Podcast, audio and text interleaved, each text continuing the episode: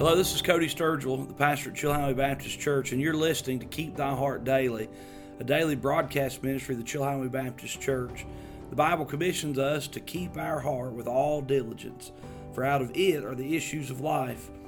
It's so important we put God's Word into our hearts and our lives, and we pray that this message from God's Word will be a blessing and help to you.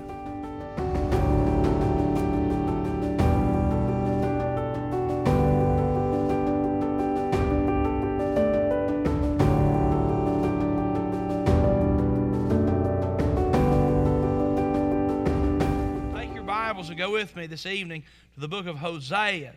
It's right after the book of Daniel. It's one of the prophets in our Old Testament. It's a fascinating story. God uses Hosea the prophet and the relationship to his wife to picture the desperate, sinful condition of the nation of Israel. And the story of Hosea and Gomer is a great picture of how God had to deal with the wickedness of his own people. It's also a picture and can be a clear representation of any group of people who at one time has had their confidence and faith in God and has turned their backs on God and gone a whoring after other gods. And it's also a great picture and is easily applicable to our own hearts and lives when we sin against the great love of our God and Savior and choose our own way over God's. The story of Hosea, Gomer, and the children. Something I'd like to share with you tonight. If you'll follow along with me in God's Word, Hosea chapter number 1 and verse number 1, the Bible says, The word of the Lord that came unto Hosea, the son of Beeri, in the days of Uzziah, Jotham, Ahaz, and Hezekiah, kings of Judah, and in the days of Jeroboam, the son of Joash, king of Israel. The beginning of the word of the Lord by Hosea. And the Lord said to Hosea, Go, take unto thee a wife of whoredoms, and children of whoredoms, for the land hath committed great whoredom, departing from the Lord. So he went and took Gomer, the daughter of Diblaim, which conceived and bare him a son. And the Lord said unto him, Call his name Jezreel, for yet a little while, and I will avenge the blood of Jezreel upon the house of Jehu, and will cause the, to cease the kingdom of the house of Israel. And it shall come to pass at that day that I will break the bow of Israel in the valley of Jezreel. And she conceived again and bare a daughter. And God said unto him, Call her name Lo Ruhamah, for I will no more have mercy upon the house of Israel, but I will utterly take them away. But I will have mercy upon the house of Judah, and will save them by the Lord their God, and will not save them by bow, nor by sword, nor by battle, by horses, nor by horsemen. Now, when she had weaned Lo Ruhamah, she conceived and bare a son. Then said God, Call his name Lo Ami, for ye are not my people, and I will not be your God. Verse 10 Yet the number of the children of Israel shall be as the sand of the sea, which cannot be measured nor numbered. And it shall come to pass that in the place where it was said unto them, Ye are not my people, there it shall be said unto them, Ye are the sons of the living God. Then shall the children of Judah and the children of Israel be gathered together and appoint themselves one head, and they shall come up out of the land, for great shall be the day of Jezreel. Father, I pray you'd bless the preaching of your word. Give us clarity as we study this man Hosea. Lord, apply these truths to our lives in a way that only you can. Convict us of sin. Encourage us with your love. Show us yourself in your word tonight. Bless, I pray, in Jesus' name. Amen. Hosea. Hosea's name literally means salvation. It looks a lot like Joshua, doesn't it? Jehovah's salvation. Hosea. Hosea is a prophet of God, and Hosea is being used of God in a mighty way. He's going to be used of God to paint a picture and preach a message to the nation of Israel in a time when they really need to hear because they are rebellious. But God's not only going to use his message, but God is going to use the condition of his home, the situation he finds himself in, to paint the picture and prove the love of God. When we look at Hosea, Hosea reminds us of God. It reminds us of his son, Jesus Christ. And we look at the story in the very beginning of Hosea. Verse 1 The Lord, the word of the Lord that came unto Hosea the son of Beeri, in the days of Uzziah, Jotham, Ahaz, and Hezekiah, kings of Judah, and in the days of Jeroboam, the son of Joash, king of Israel. I'll just have you know something. If you were to take the time and study all that was going on in regards to all the people that are in leadership and are acting as the kings and leadership of the nation of Israel during the time of Hosea, you would see a very ugly picture painted murder, deceit, Baal worship, wickedness. It was rampant in the nation of Israel. The same group of people that had watched God meet their need time and time and time again. The same group of people who had experienced God and the plagues and the redemption from Egypt. The same people who'd walked through, the same families of people who had walked through the Red Sea on dry ground. The same group of people who had eaten manna in the wilderness. The same group of people who had watched God defeat the enemies of God as Joshua led the children of Israel into the promised land. This same group of people, in spite of all the blessing of the past, had turned their backs on God. It's kind of familiar to me. Isn't it something that we live in a free land, a free country? We live in a nation that is founded on the principles of God's Word, and we see wickedness rampant all around. We've come to a place where we've forgotten God. We've turned our backs on God. We've become vain in our imagination. Wickedness is rampant. I'm optimistic because God is gracious.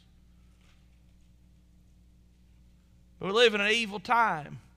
And Hosea was came during an evil time, and God called him to do something that's very difficult. Verse number two, the Bible says, the beginning of the word of the Lord by Hosea.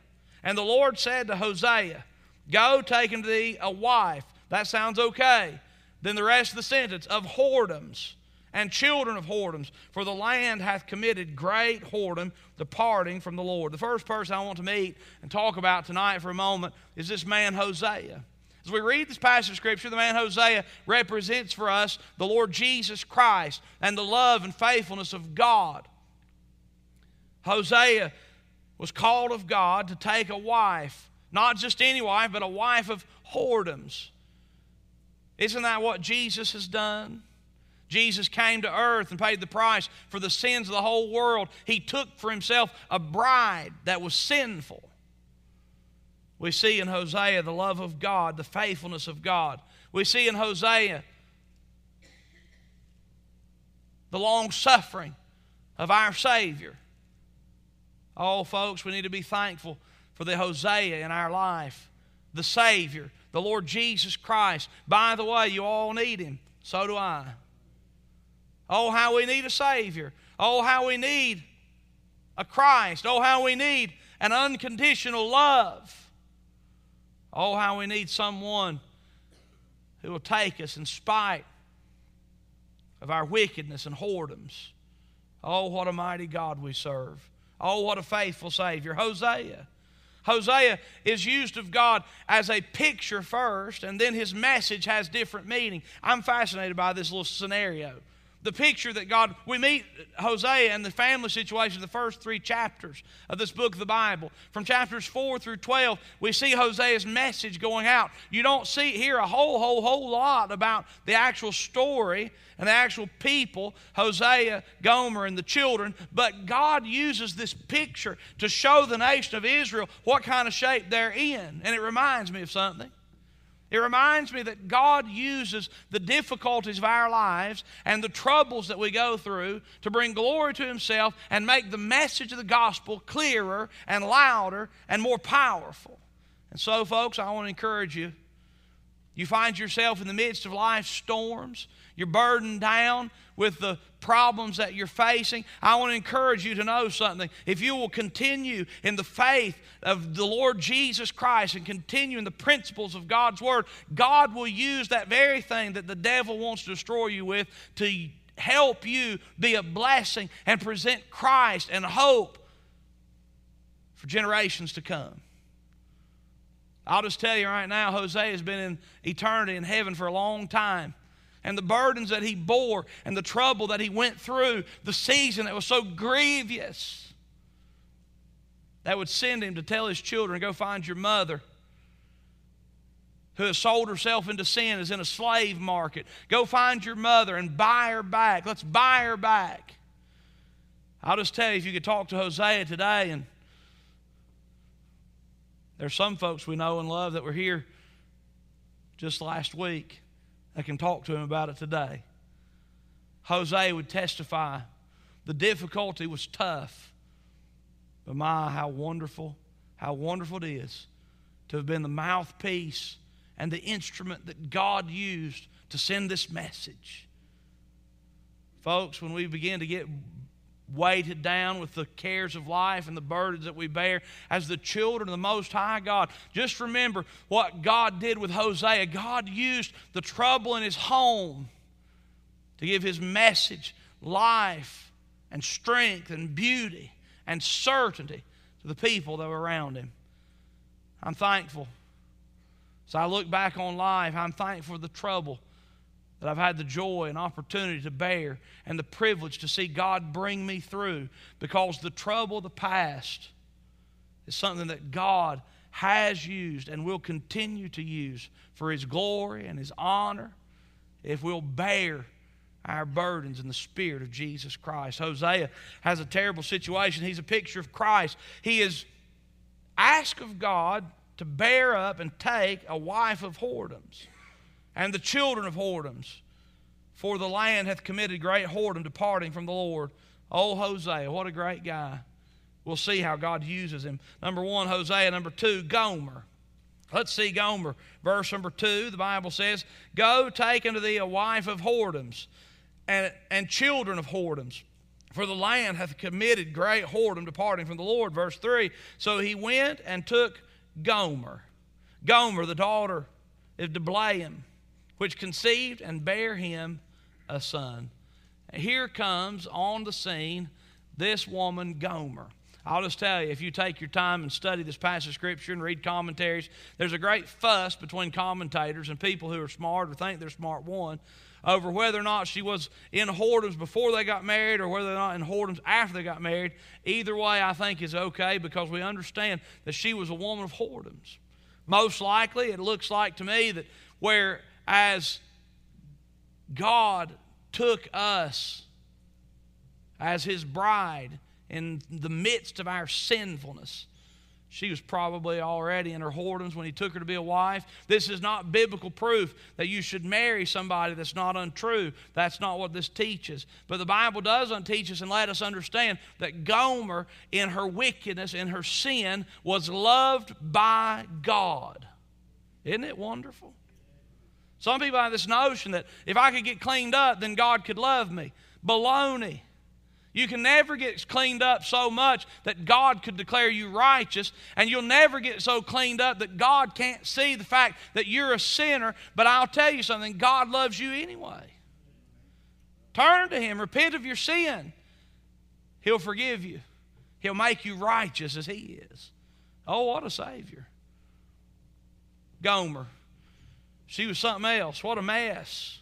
Gomer. She represents Israel. She represents Israel. Israel had gone after other gods.